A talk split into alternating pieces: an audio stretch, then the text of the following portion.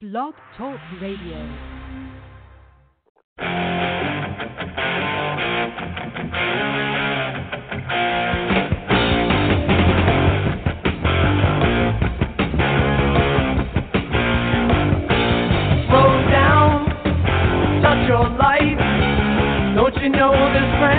Down,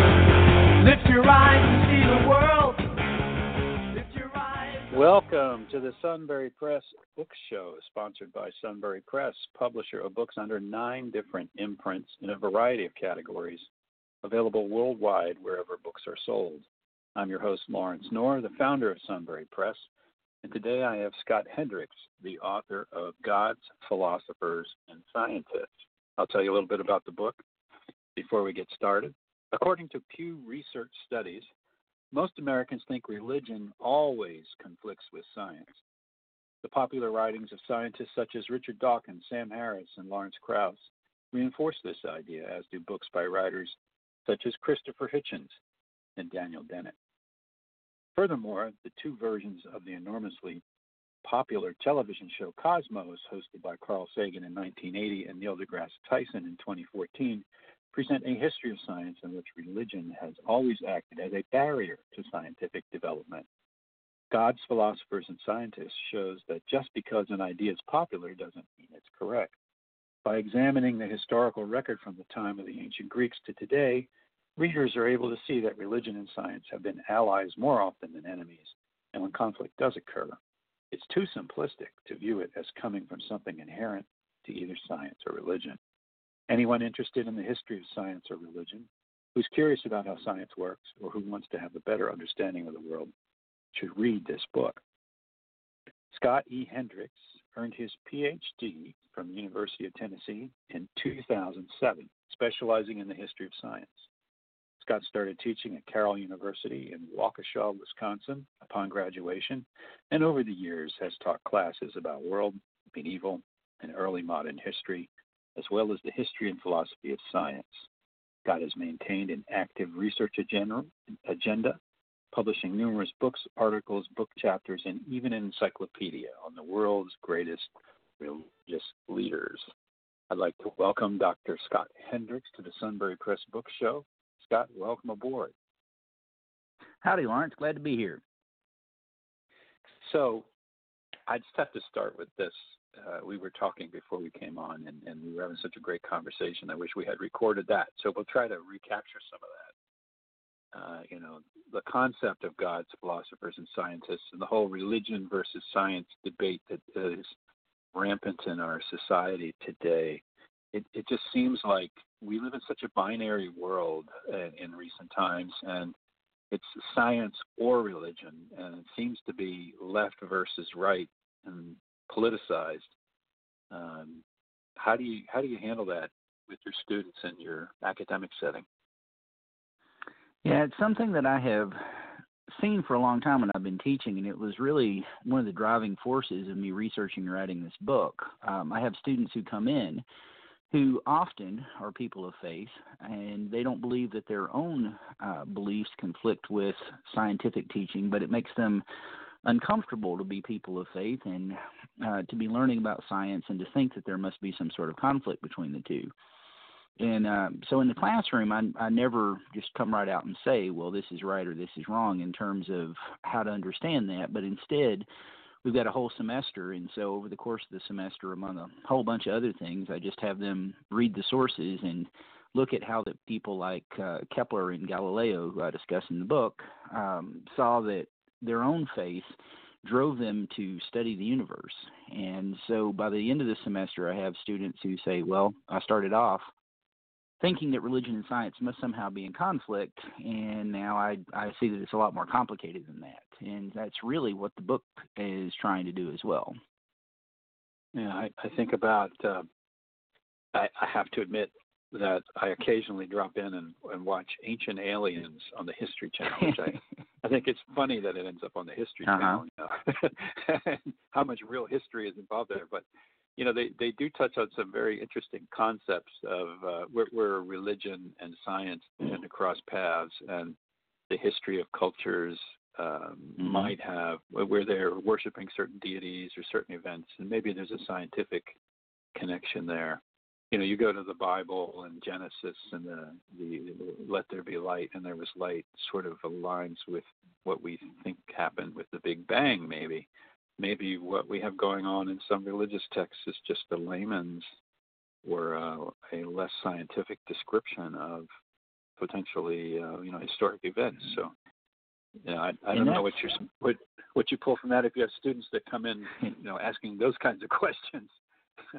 Well, that's certainly the approach that uh, many late classical and medieval um, authors took. Um, so, for example, Augustine uh, wrote a book uh, called uh, The Literal Commentary on Genesis. And today, when we think of a, a literal uh, interpretation of the Bible, then we wouldn't think of what uh, Augustine was thinking about it. And he wrote this in the, the early 400s.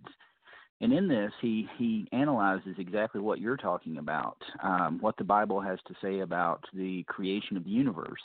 And among other things, he makes the argument that life, uh, when God created life, that he started with simpler forms leading up to more complex forms and argues that God put uh, what Augustine referred to as um, seeds of life into the world that would develop into more complex forms. And so later on, when Charles Darwin developed uh, the theory of uh, evolution by natural selection in the 19th century, many Catholic leaders like uh, Cardinal Newman um, just came right out and said, well, this sounds a lot like what Augustine said 1400 years ago. And so it made it very easy for them to accept because it was what they had kind of halfway intuited uh, for many, many centuries. So why do you think there is such a perception of a conflict between science and religion? What's your opinion on that? Well, it's kind of interesting that you mentioned the the binary view of the world that many people have today, and some of the more modern conflicts. Um, so, I don't think any of the listeners will be surprised uh, for me to mention that uh, in the world today, uh, particularly in America, but also in many other parts of the world, that there's a big controversy um, over immigration. And in the 19th century, there was also a controversy about immigration. And there were many people who were unhappy about large groups of immigrants who were coming into the United States, um, saying these immigrants come in, uh, they don't speak our language, they don't share our culture, they're taking our jobs. And that was exactly the kind of language they used in the 19th century. But at that point, the uh, group of immigrants that they were primarily talking about were Irish, um, Italians as well, but Irish were a main focus of people such as this. And so, uh, people like um, Charles W. Draper, um, who wrote The Warfare of Theology with Science, um, he was a big proponent of what we now call the conflict thesis. And it's interesting because modern writers such as Neil deGrasse Tyson will directly quote from Draper and uh, treat this as a, a, a valuable source for their own writings to show that there is a conflict between religion and science. But Draper, writing in the 19th century, first of all, he wasn't a historian, he was actually a chemist. But second of all, if you actually look at his book, what he is really arguing is not just about religion versus science, but really he's attacking Catholicism. And he's very angry about Catholicism. He doesn't like it for a lot of reasons, some of those personal. Um, but he's very upset about the immigration um, that's coming from Ireland into the United States in the 19th century. And so in the book, he actually holds up one religious tradition that he says is very rational. And modern people would find it surprising that he points to Islam as his example of a rational religious tradition.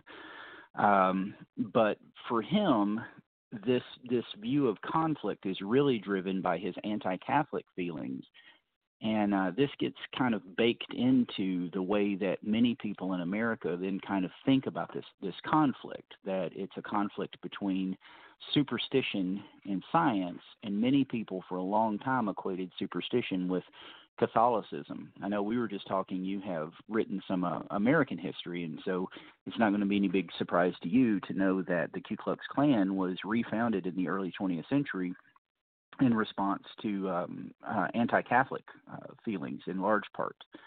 Um, so, yes, there were racial elements as well, but they really didn't like Catholics. And so this anti-Catholicism is something that that sticks around even to today, and uh, some some people have referred to it as quote the last acceptable prejudice. And uh, so a lot of what we we think about in terms of this conflict actually comes out of a much more complicated set of set of fears and biases that people have. Mm, very interesting, and and of course now it's exacerbated by the news cycle and the need to drive ratings, and so conflict equals attention equals uh, you know a debate, and and unfortunately it's so binary these days. It's either Republican, Democrat, left, right, yes, no, scientist, uh, or religious you know religious leader, and you know maybe there is a lot of in between and a lot of gray. It seems oh, to think, me like I think there's could we say for sure that science and religion have everything all figured out? oh, As we absolutely sit here in the no. 21st century. absolutely no. right. So um, I know you, you know, you've studied history way back to the beginning of civilization. Um, maybe give us an idea of some of the attitudes over time about science and religion. When when was it most uh, collaborative, cooperative, in the past, from what you've seen? Um, so it's it's it's really interesting because people often point to a uh, an early Christian thinker by the name of Origen. Um, and Origen was from what people often refer to as the Byzantine Empire, the eastern half of the, the Roman Empire um, in the third century. And Origen makes this famous statement about what has Jerusalem to do with um, Athens. And it's often taken, if you read the section that's often put into history books, as that he is attacking philosophy, he's attacking a particular natural philosophy, and saying that we really shouldn't be studying these things, it's just not useful. Um, but then if you actually read that quote in context of the larger writing that he does, he discusses the various things you need to study in order to be able to understand the Bible and and to be able to understand God. And he says, well, you need to be able to understand astronomy because God created the heavens, and there are references to astronomy in the Bible. And you need to be able to understand mathematics because this leads to high uh, understandings of higher truth. You need to be able to understand history, and he goes through all these various things. And by the end, what you're left with is that he's saying, well, you do need to, uh, to, to study these various things because if you don't, then you're not going to really understand God. And so this guy who's often held up as being sort of the progenitor of the conflict between religion and science. What he's really saying is that you shouldn't give up your religious beliefs and focus solely on scientific teaching. Um, and then skipping forward into the Middle Ages, uh, most of my writing has been about medieval Europe. And the Middle Ages is often held up as a period when, as one writer put it, the dead hand of faith uh, kind of stopped the, the march of progress of science. And and yet, during the Middle Ages, um, people like Albert the Great, who died in 1280, and he's a he's considered the saint of scientists for the Catholic Church um, Albert the Great said there can be no conflict between uh, faith and reason. Uh, if you perceive a conflict between faith and reason, then you're misunderstanding something. And even though he had a doctorate in theology, he spent most of his time writing about what we would consider science. So he wrote about physics, he wrote about astronomy, um, because he thought that was the best way to understand God.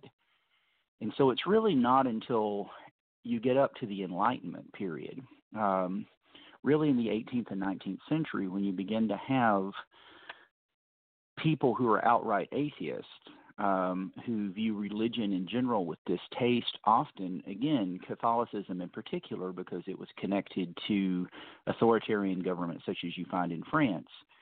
Um, and during that period, you begin to have more of a break, but you still have lots of very devout people who are performing scientific pursuits because of their religious beliefs.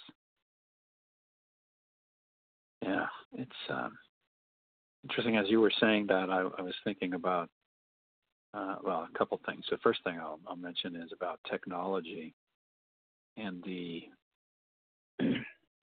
over time, you talk about science and uh, mm-hmm. throughout history, but yet it seems like in just the last 150 years or so since the Industrial Revolution, there's been, and I teach economic history as we talked about, you know, it, it's rather late in human experience that all of a sudden we've seemed to ad, adapted, adopted a lot of this science and built on it and built on it and built on it to to create these technologies that uh, make our lives so much richer and uh, longer and health. Well, maybe not healthier, but you know what I'm saying. It's like all of a sudden mm-hmm. society has blossomed out of these Middle Ages, out of the past, and is is that perhaps because there's less of a focus on faith and more on science, or do you think it's just it was inevitable, uh, an evolution of of our knowledge?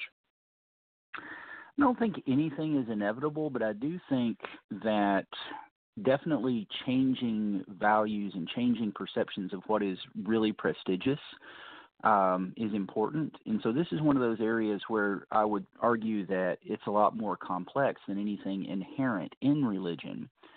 Um, but for example, throughout the Middle Ages, if you went to a university, then you were considered a priest in training. And there were people who went to universities and they were interested in scientific development. So, for example, there was a, an entire school of people at Oxford uh, called the Oxford Calculators who were working on what today we would call mathematical physics. And these people were definitely interested in science, but it was often more sort of a sideline pursuit because the thing that had so much prestige uh, was the study of theology, and that was considered the queen of sciences. And so it's it definitely reduced the amount of energy and effort that people were putting into scientific pursuits. But then there are also other factors, such as, um, again, during the Middle Ages, it was considered uh, the kind of thing that a very low class person would do, a person of very low status, if they worked with their hands. And this goes all the way back to the Greek idea that manual labor is something that slaves do. And so during the Middle Ages, you didn't have people who did physical experiments um, because doing a physical experiment was the kind of thing that was beneath them. They considered it beneath them. And it really wasn't until during the Renaissance and artists began to develop a much more prestigious reputation. So people began to respect those who worked with their hands more. That that idea changed. That working with your hands could be something very valuable. And then we begin to have experimental science developing out of this period where there's more prestige associated with working with your hands. And so sometimes the things that hold back scientific development or technological development are not what people necessarily attribute them to. And so people will point to religion today sometimes and say, well, that held things back, when in reality it was more about what the culture valued and then there's this also big discussion about that during the Middle Ages and the Renaissance, there just weren't as many people who were um, well enough educated that they could apply themselves to scientific pursuits. And so, as you get more educated people in the population, then by necessity, at least some of those people are going to be interested in, in scientific development, cultural developments, and so you're going to have more of those things occurring. Right. Yeah, that makes a lot of sense. The geometric growth of education equals the geometric growth of technology and the economy, perhaps. That's a really good way of putting it. Yes, absolutely. It'd be an interesting thesis, wouldn't it? yeah, absolutely. It's it's it's the kind of thing that maybe a historian and an economist should work together on. there you go. Yeah, yeah. I've got enough ideas to work on, but that's one that that might actually draw me in. That's not a bad idea it's it sort mm-hmm. of answers some of the the big questions of our more recent history in in the West, certainly. Which, right. as you were talking, I was thinking about. You mentioned earlier about the Islamic culture, and there was a time when that blossomed scientifically, and I know the Chinese culture did for a while. And there's even talk of, and depending what shows you're watching and what you're reading, uh, they talk about you know the Greeks and some of the scientific inventions they were dabbling with way back when, Maybe they mm-hmm. never came to great scale, but in in your own experiences from what you've what you've researched, was there a time maybe when we were close to hitting that critical point where things could have blossomed like they did since 1800? here, or uh, you know, maybe we'd have a whole different world if if technology had developed, uh, you know, a thousand years ago. Certainly, um, in in all of the examples that you just gave are good examples of how that complex social forces often come to play to stall out some of those developments. So, for example, with the Greeks in the second century, there was a great uh, deal of emphasis on studying the um, natural world among Hellenistic thinkers, and so people who uh, were using Greek philosophy, but they weren't necessarily Greek, so the inheritors of the Greek tradition. But as things kind of fell apart um, and conditions got worse in the second century BCE, I meant to say, um, then many people began to sort of withdraw from thinking about the physical world and focus on analyzing um, the inner self or a higher plane of existence. And so by the time that you get to the rise of Christianity, um, Greek thinkers had by and large uh, turned away from the sort of natural philosophy that led to scientific developments and instead were focusing on um, the sort of Platonic thinking, so the analysis of higher planes of existence that can lead to some really interesting stuff, but it's definitely not going to lead to technological development. Same thing with the Chinese. The Chinese made lots of developments, but in China, to be an educated person, especially by the uh, 11th and uh, through the 13th century, was to be a Confucian scholar to study this this system of moral philosophy that Confucius had developed.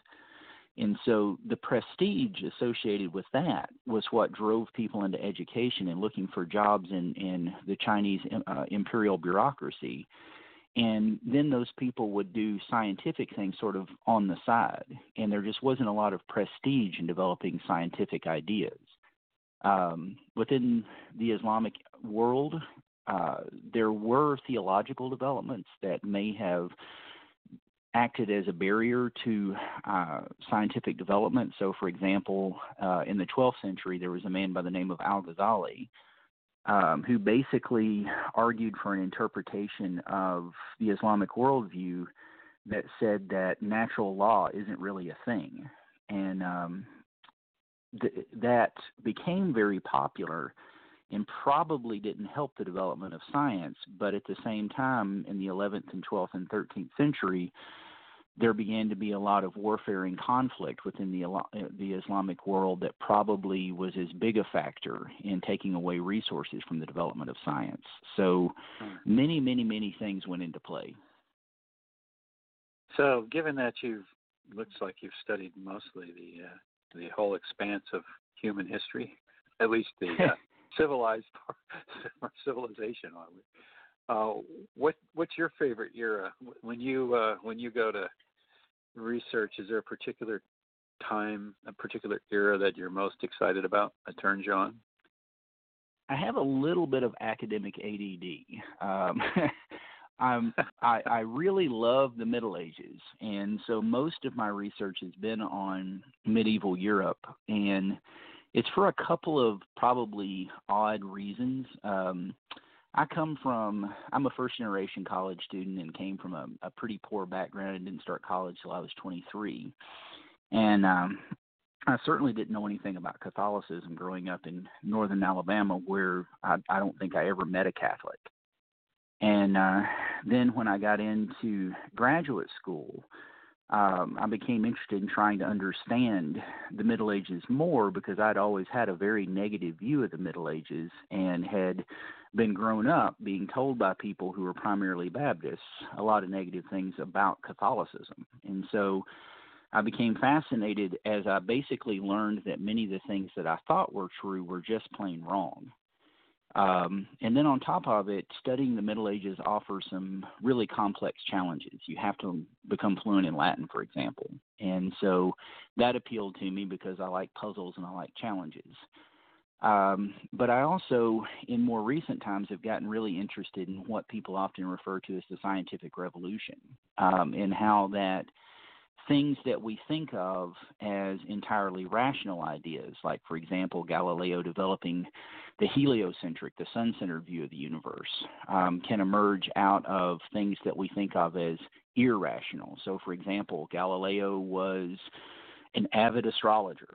Um, did a lot of astrological work, and he was committed to a philosophical position called Hermeticism. And Hermeticism, um, basically, Christian Hermeticism identifies God with the sun. And so, from that pers- perspective, it makes sense that you would think of the sun as the center of the universe.